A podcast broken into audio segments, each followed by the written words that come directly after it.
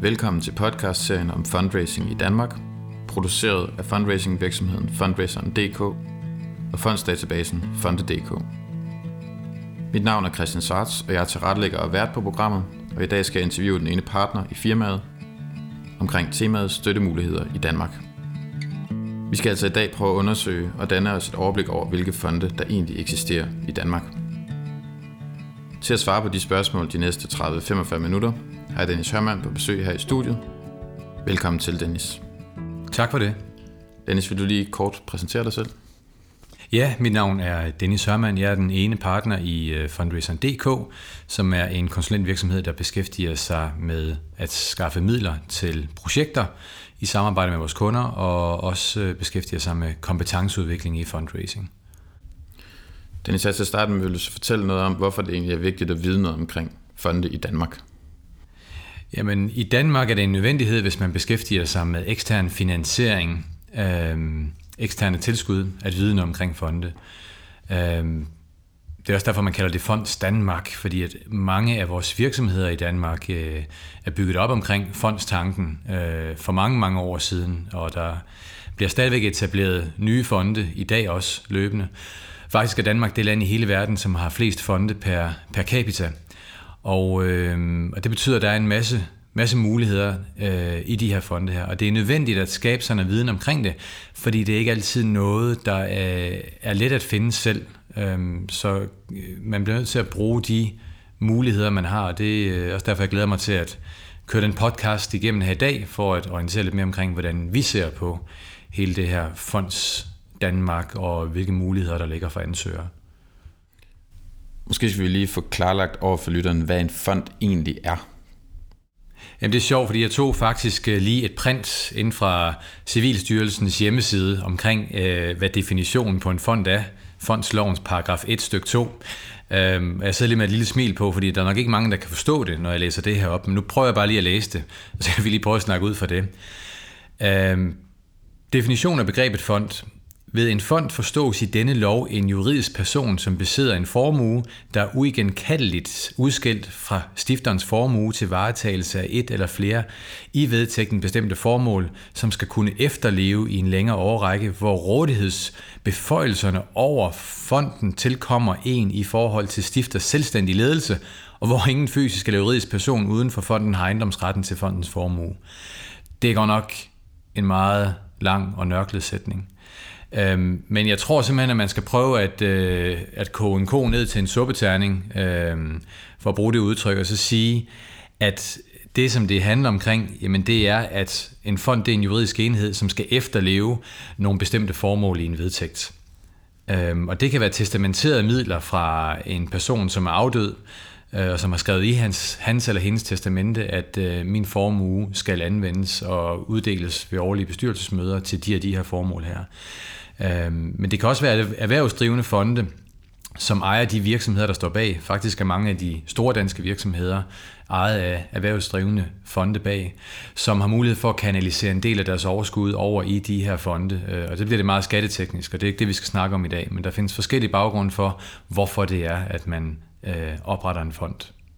Men det korte og det lange, det er også, at der bliver uddelt midler i både de almennyttige og de erhvervsdrivende fonde, som går til formål, der ikke har kommerciel karakter, men som har et andet, hvad kan man sige, afkast for samfundet. Ja, de støtter jo almennyttige formål i et bredt perspektiv. Og det er fuldstændig rigtigt, som du siger. I Danmark der er der to måder, man kan registrere sin fond på. Det er enten via Civilstyrelsen, hvor det var, der jeg lige læste op fra før omkring, hvad en fond er. Og det er de almennyttige fonde generelt set, at man registrerer hos Civilstyrelsen. Udover det, så har vi Erhvervs- og Selskabsstyrelsen, hvor de erhvervsdrivende fonde, de registreres. Hvor mange fonde eksisterer der egentlig i Danmark, og hvor mange penge er der i dem? Der er jo ikke, ja, det kan man godt, men det sjove er, at der er jo ikke rigtig nogen, at der kender de her tal her. I Danmark havde vi tidligere, tilbage i 90'erne, et fondsregister. Det har vi desværre ikke mere, og det er ret ærgerligt, at det er blevet sparet væk, hvilket det jo nok er. Det er jo nok det, der er grunden til det, besparelser. Og derfor har man ikke det her overblik over, hvor mange midler, der bliver uddelt til hvilke formål osv. Der er selvfølgelig nogen, der er selvstændigt. Der er flere forskellige initiativer, der har prøvet at skabe mere transparens og fokus på det område her, på den ene eller den anden måde, fra en journalistisk vinkel eller igennem fondsdatabaser på nettet. Yderligere er der også nogle kloge professorer på CBS, der har prøvet at regne lidt på det her, både i forhold til antallet af fonde og hvor meget der ligger heri.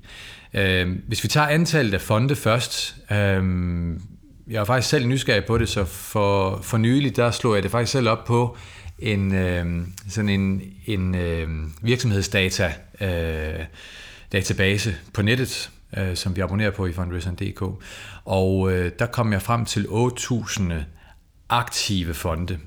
Hvis man spørger generelt ude i markedet, så vil de fleste nok sige, at der er en 12, 13, 14.000 fonde. Det kan der også godt være.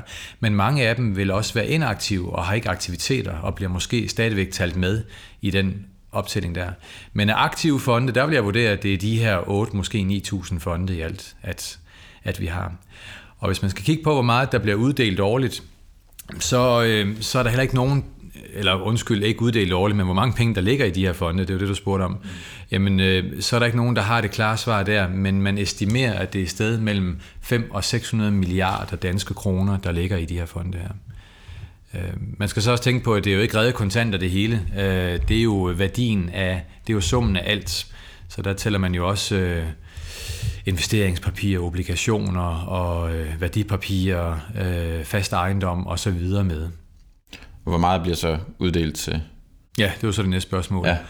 Ja. De nyeste undersøgelser viser, at det er omkring 9-10 milliarder kroner, der bliver uddelt af fondene til almennyttige formål årligt. Hvilke er de mest kendte danske fonde, og hvad er historien bag dem? Ja, altså vi har jo rigtig mange forskellige fonde i Danmark, og nogle er mere kendte end andre. Og faktisk er det også det, der gør det lidt frustrerende nogle gange at være fundraiser, fordi at det er ofte de samme fonde, vi hører om igen og igen, når det er sådan, at vi kigger i avisen og på nettet osv. Det er nok de færreste, som ikke har hørt om AP Møller-fonden, Veluxfonden, Realdania, Augustinusfonden, Nordea-fonden, TrygFonden, Bikubenfonden. Det er nogle af de fonde, som typisk går igen og igen. Og det er jo fantastisk. Altså, fondene har været i stand til at brande sig på en måde, som de ikke tidligere har måske overvejet så meget. De fleste af de fonde, eller faktisk alle de fonde, jeg har nævnt, har jo en form for kommunikationsansvarlig, som sidder og sikrer sig, at de oplysninger, der er om fondene ude blandt medierne, er korrekte, og at når der kommer nye pressemeddelelser omkring bevillinger, at det også kommer forbi dem, inden at det bliver publiceret og offentliggjort. Men det er nogle af de mest kendte, og deres historie, jamen, det er selvfølgelig meget, meget forskelligt. Altså, hvis du tager en fond som Augustinusfonden eller Det Obelske Familiefond, jamen, så er det jo gamle tobaksvirksomheder, som ligger bag der, og som nu har efterladt sig en del midler, som nu bliver uddelt til almennyttige formål. Det er jo også meget sjovt, fordi at udtrykket de herreløse milliarder, er der måske også mange, der har hørt i en eller anden sammenhæng. Og det er jo ofte det, som fondene de ligger inde med. Det betegnes populært som de herreløse milliarder, fordi der ikke er nogen ultimativ ejer af pengene. Det er noget, der er testamenteret, eller noget, man har valgt at gøre i en virksomhed, eller hvad det nu kan være. Så det er jo penge, der er til for samfundets skyld. Hvordan differentierer de her fonde sig fra hinanden? Er der forskel? Er der væsentlig forskel på dem, eller er det meget de samme ting, de støtter?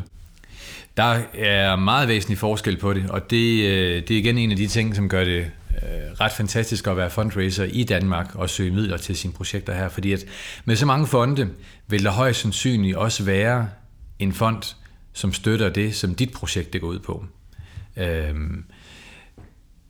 Fonden er selvfølgelig stadigvæk meget selektive, de får mange ansøgninger. Så det kræver noget at komme igennem nåleøjet, men de har forskellige prioriteringer, de har forskellige arbejdsprocedurer, De har forskellige formålsparagraffer, og dem skal man naturligvis respektere. Det er der, hvor mange går galt i byen, fordi de tror, at hvis vi har lavet en ansøgning, så kan vi jo lige så godt kopiere den og skifte adressen ud. Men det er ikke anderledes, end hvis man laver en jobansøgning og ikke får ansøgningen vinklet til den pågældende virksomhed. Så står man en udfordring, og så rører man direkte i skraldespanden. Og det kan jo være alt mellem himmel og jord. Det er jo sociale formål til den ene side, det er kunst og kultur til den anden side, det er uddannelse, som nogen støtter, andre er meget mere inden for anlægsområdet, nogen støtter rigtig meget frivillighed, nogen har fokus på bæredygtighed og natur, og sådan kunne man blive ved. Og der kan også være forskel i det, de støtter i projektet, ikke? Der kan også sagtens være forskel på det, de støtter i projektet. Ja. Derfor ser vi også ofte, at der er flere fonde, der går sammen om at støtte projekter. Store som små, fordi de hver især bidrager til nogle af de udgiftsposter, som bedst muligt rammer plet i forhold til deres formål og det, de er sat i verden for. Hvordan ansøger man om penge fra dem? Er der også forskel på det? Ja, det er der, og det skal man også respektere. Der er forskellige former for ansøgningsprocedurer, som man bør følge. Det er de færreste fonde, der har det, men altså, hvis der er et ansøgningsskema, så skal man selvfølgelig benytte sig af det. Hvis der er et ansøgningsskema, så har man også allerede svarene på, hvad der er vigtigt for fonden at få at vide. Og netop derfor er det rigtig vigtigt, at man svarer meget fyldestgørende og bruger de tegn, man har i de her ansøgningsskemaer. Fordi der har du lige præcis de evalueringskriterier, som dit projekt bliver evalueret ud fra, når de skal gennemgå ansøgningerne. Andre har ikke ansøgningsskema, men har mere måske nogle retningslinjer, så er det selvfølgelig også vigtigt at skulle følge dem. De er meget forskellige i forhold til, hvad for nogle bilagsmaterialer man skal sende ind til dem. Nogle af dem er det næsten svært, næsten umuligt skulle til at sige, at rette henvendelse, fordi der ikke er et telefonnummer. Det er måske et advokatkontor, som administrerer den her fond. Der kan man ikke gøre andet end at sende ansøgningen ind. Og måske ønsker man heller ikke dialogen. Hvorimod, at hvis det er en meget synlig fond, som også har måske billeder og synlige kontaktoplysninger på fondens ansatte, men så er det en invitation til dialog, og så er det nogen, der gerne vil i dialog tidligt i forløbet. Så det er meget forskelligt, afhængig af om det er en stor eller lille fond.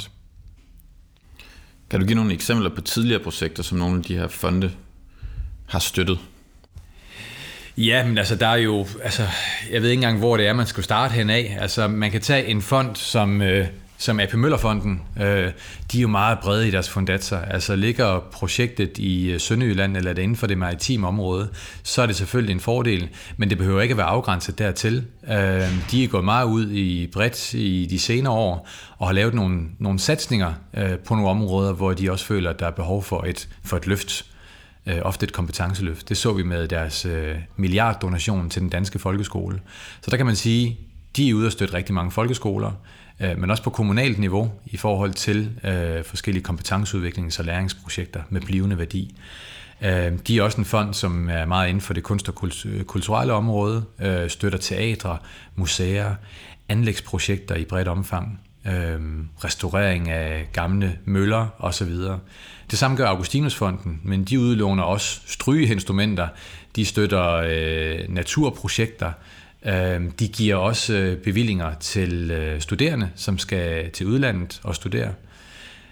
Så har vi Veluxfonden, som støtter meget bredt også humanistisk forskning, men som også har sat en satsning på bæredygtighed, hvor de uddeler mange millioner kroner årligt til store, markante projekter med blivende værdi. Hvor det kan være alt fra kommuner til alle mulige andre former for afsender på ansøgningerne, som der kan få støtte.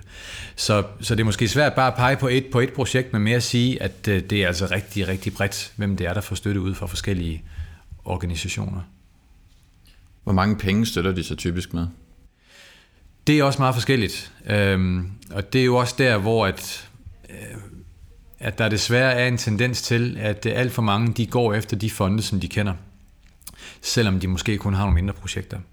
Og hvis der er noget, som man skal tænke meget over, så er det, at mange af de store fonde har også et behov for en modydelse i form af branding, eller en modydelse i form af, at projekterne skal kunne rykke ved noget. Altså vi skal kunne opnå noget effekt med det her projekt her. Derfor ser vi også nogle gange, at de store fonde kan finde på at sige nej til et projekt, hvis det ikke er stort nok i altså rent budgetmæssigt. Det kan være sympatisk, det kan være interessant nok, men vi kan ikke rykke, vi kan ikke forankre nok ved det.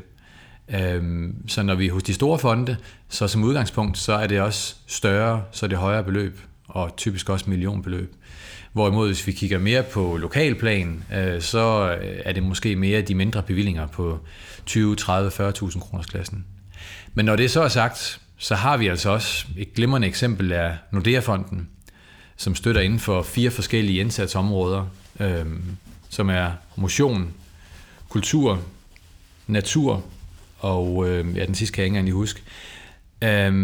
Men de har også en lokal pulje, hvis det er til lokale projekter på under 100.000 kroner, som man kan søge, hvor det typisk er muligt at få 10, 20, 30.000 kroner til lokalt forankrede projekter.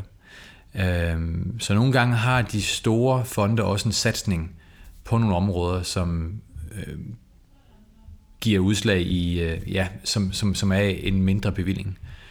Veluxfonden er også et godt eksempel på det. De har taget en satsning på aktive ældre. Projekter, der er drevet, ledet, initieret af ældre, som ikke er på arbejdsmarkedet mere, men hvor målgruppen også er ældre. Der ser vi også ofte, at bevillinger typisk ligger på under 100.000 kroner, selvom at det er en stor fond, der typisk ikke støtter projekter på under en halv eller en hel million. Nu er det her en podcast omkring støttemuligheder i Danmark, men jeg vil alligevel spørge dig, kan man søge om penge i udlandet også? Er der et internationalt fondsmarked, som fungerer på samme måde som det danske, eller er det væsentligt anderledes? Der er nogle ting, der er ens, men der er også mange ting, som er anderledes. Altså ligesom der er inden for så mange andre områder, så er der også kulturelle forskelle på den måde, at internationale fonde tænker i forhold til danske fonde. Vi har også nogle danske fonde, som agerer internationalt. Men det er klart, at man er en dansk organisation med aktiviteter i udlandet, hvilket typisk vil være en NGO eller en organisation inden for det humanitære område, så vil man have nogle muligheder. Hvis man ikke kan kigge dybere ind i det, så burde man gøre det, fordi der findes en masse internationale fonde. Danmark er et lille land, vi har kun 5 millioner indbyggere.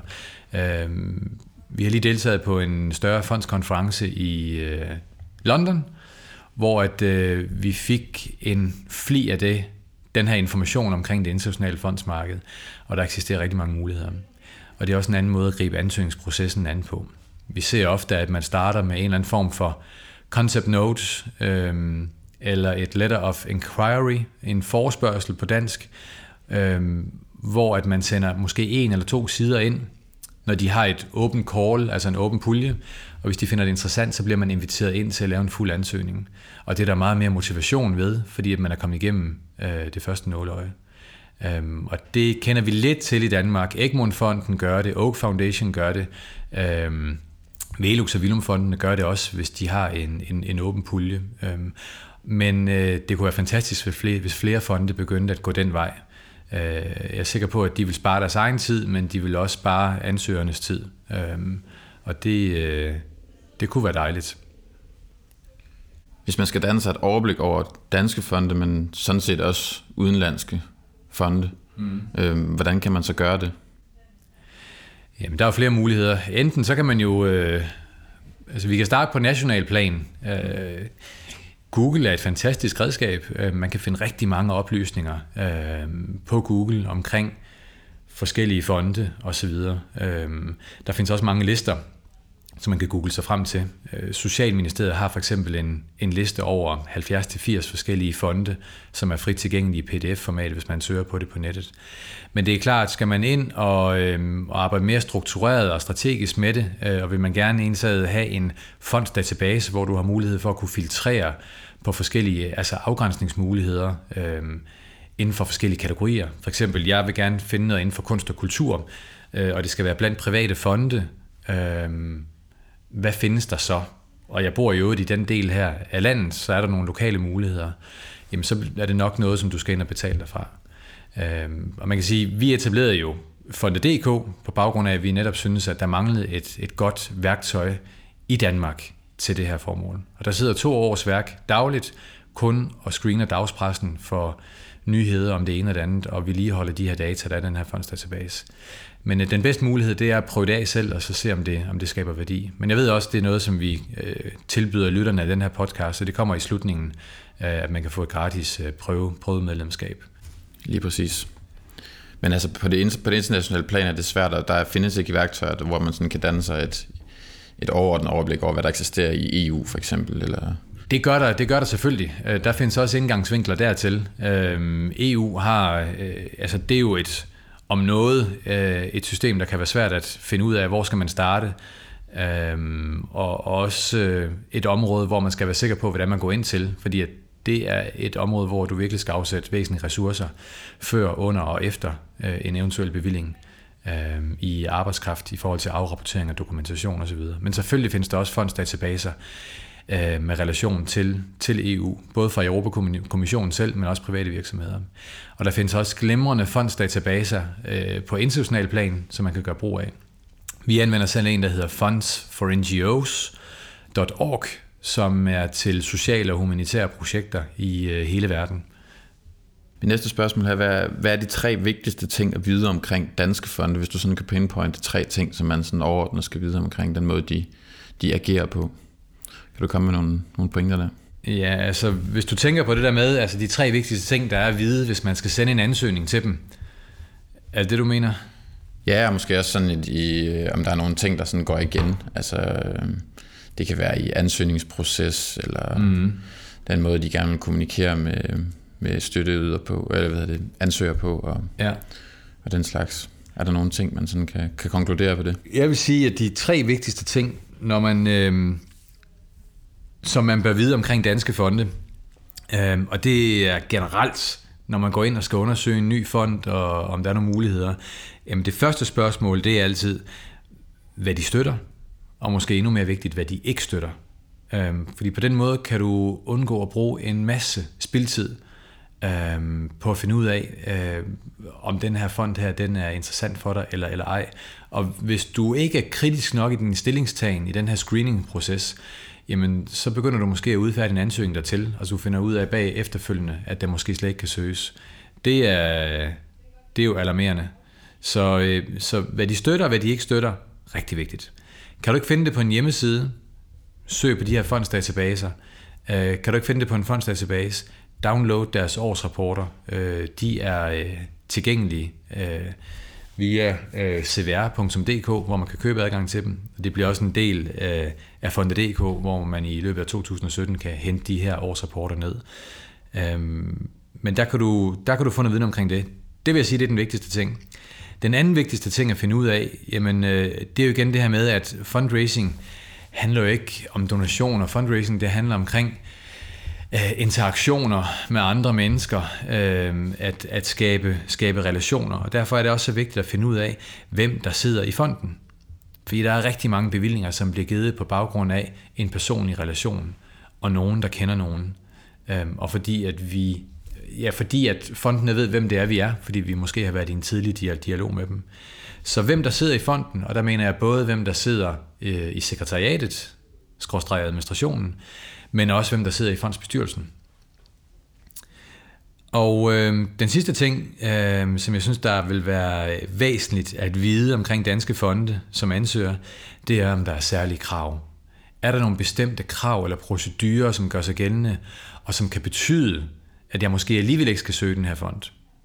Og det kan igen være det her med krav til dokumentation, til evaluering, krav til, at vi selv skal lægge ud for alle projektudgifter, og først får midlerne, når projektet det er gennemført.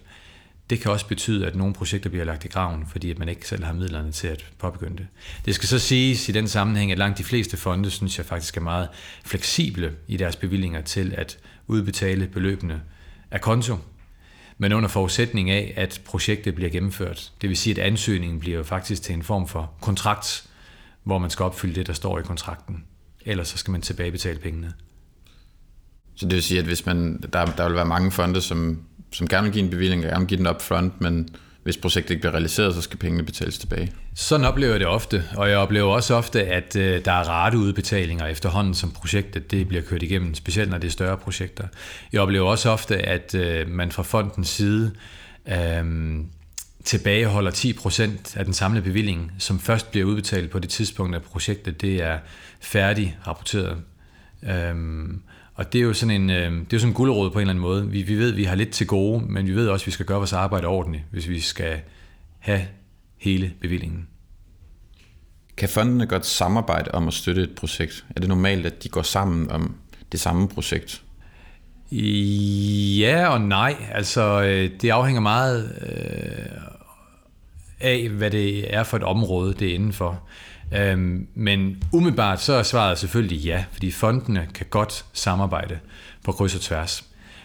Der er nogle fordomme derude omkring, jamen den der fond kan ikke samarbejde med den der fond osv. Og langt de fleste har ikke noget på sig. Når vi er ude og holde oplæg, så får vi blandt andet ofte spørgsmålet, jeg kan jo ikke søge flere af de her tobaksfonde på samme tidspunkt. Vi har blandt andet Færkfonden, vi har Augustinusfonden, vi har Det Obelske Familiefond. Det er jo alle sammen tobaksmillioner. For nogle år siden, der gav de alle sammen midler til Museumcenter Hanstholm i forbindelse med en ny udstilling. Så de har i hvert fald afkræftet, at det passer i hvert fald ikke. Ellers så synes jeg ofte, at jeg ser, at der er flere fonde med i de projekter, som får bevillinger. Men jeg ser også ofte, at der er en hovedbidragsyder. Og det er måske igen den branding, som en del af fondene gerne vil have, ved at sige, det er os, der sætter os på det her projekt her. Det vil vi gerne have af vores projekt. Så må der gerne være andre fonde ind over at støtte nogle af delelementerne i projektet, men det er os, der tager det store, det store beløb til uddeling i den her sammenhæng. Det kan vi se meget inden for f.eks. anlægsområdet, hvor det typisk er Realdania eller AP Møller-fonden, som står som afsender derpå. Men vi ser det også inden for sundhedsområdet med TrygFonden for eksempel. Vi ser det også inden for det forskningsmæssige område, hvis vi snakker Novofonden, Lundbeckfonden, Veluxfondene. Så jo. Men de kan godt samarbejde, og man skal også vide som ansøger, at de indgår også ofte i fondsnetværk, hvor de snakker sammen på strategisk plan i forhold til kommunikation, hvordan de skal agere osv., men hvor de selvfølgelig også deler erfaringer i forhold til projekter. Og derfor er det også vigtigt, at man er meget åben og ærlig i sin ansøgning omkring, hvor det er, man har søgt hen af, så det ikke på den måde vækker irritation hos fondene, når de snakker sammen, at man har prøvet at dække sig ind flere steder, uden at gøre opmærksom på det. Så det vil altså sige, at dels det der med at være transparent omkring, hvor man søger hen, er vigtigt, men man skal også overveje, hvor mange penge, der bliver søgt ved de forskellige fonde i forhold til, hvordan de skal prioriteres i det samlede projekt. Det vil jeg gøre, og der kan man jo igen ty til hjemmesider og google dem, finde ud af, hvad de har givet midler til, og der vil så også ofte være noget information omkring, i hvilken størrelsesorden, at de uddeler midler.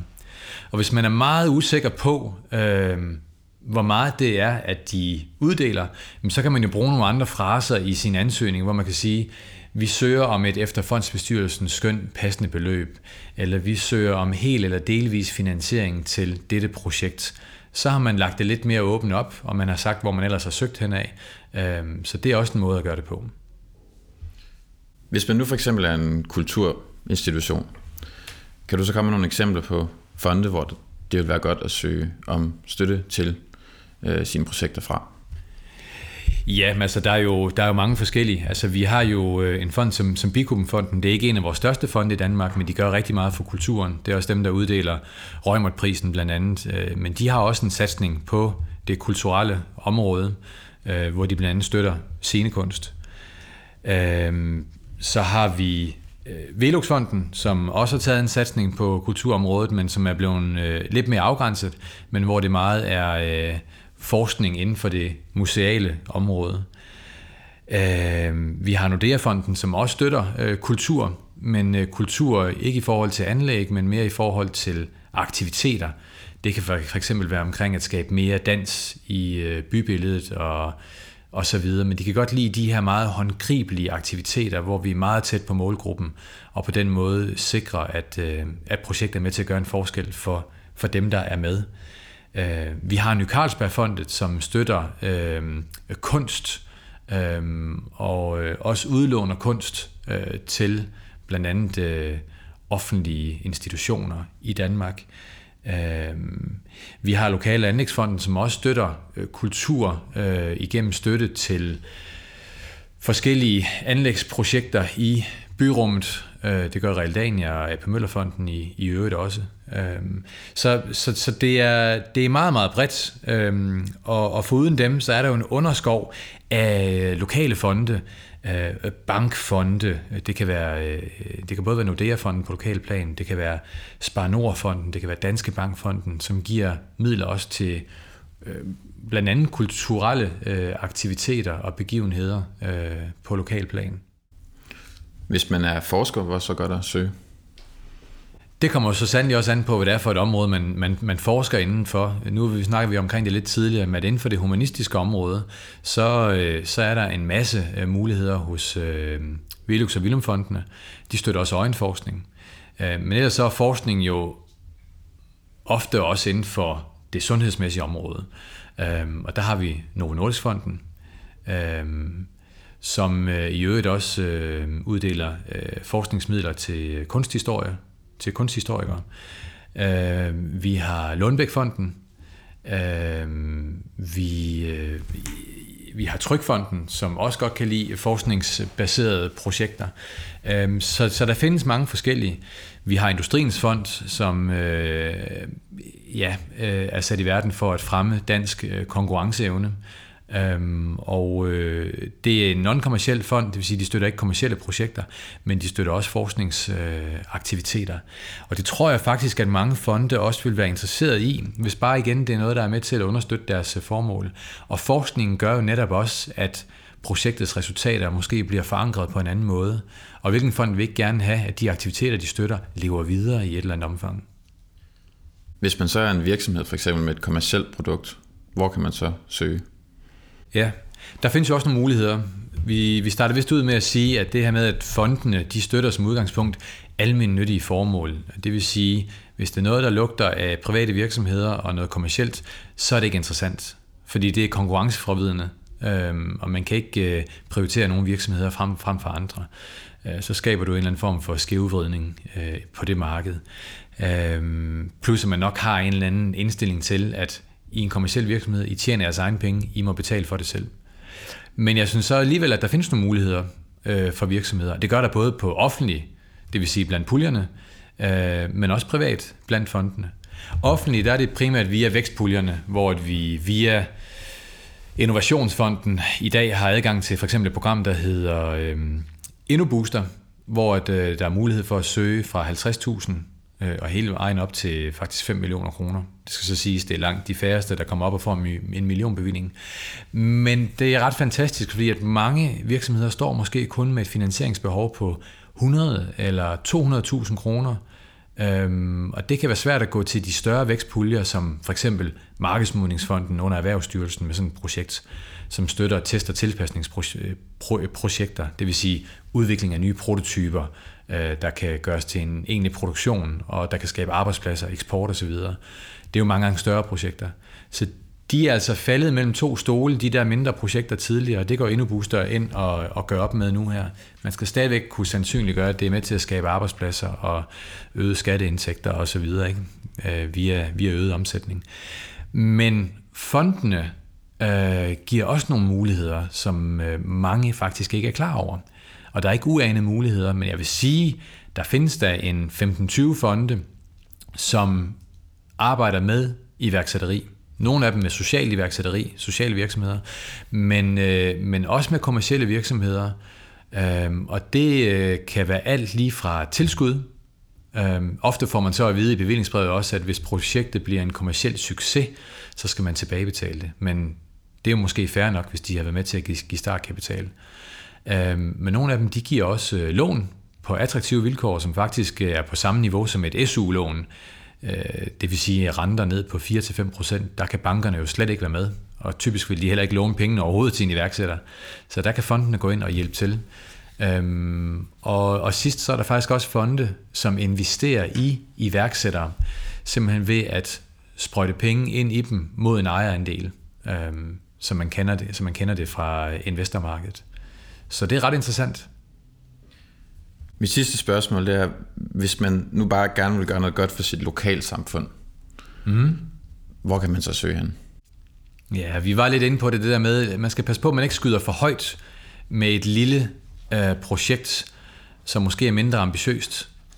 Det kan jo stadigvæk godt være ambitiøst nok at søge til en lokal festival, blandt alle de frivillige, som er med, og hvis man får 50.000 kroner, så kan det gøre en kæmpe stor forskel. Selvfølgelig kan det være ambitiøst på lokal plan, men det er typisk også et projekt, som man vil gå til lokale fonde med. Og det er jo igen de her bankfonde, men også prøve at finde ud af, hvad der ellers findes af lokale fonde, som man kan søge til formålet. Det er der, altså der kan man jo gå ned på biblioteket og låne den her legathåndbogen, og så bladrer den igennem, og det tager jo selvfølgelig også noget tid, men den indeholder jo alle fonde. Men Fonde.dk, som vi snakkede om, kommer jo også til at favne alle de lokale fonde inden for en periode på 12 måneder. Så i løbet af 2017 skulle alle danske fonde gerne være inde på Fonde.dk. Og derfor vil det også være et godt udgangspunkt at søge der til lokale projekter.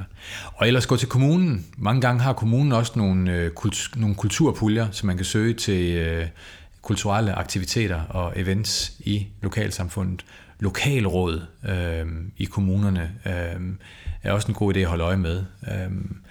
Og ellers, jamen, så kan man jo også benytte sig af mere traditionelle indsamlingsmetoder, som jo ikke er det, vi snakker om her, men hvor at man gør alt lige fra at sælge julekalender til at holde boder og lave lokale indsamlinger på Facebook og andre ting. Men det er en helt anden side.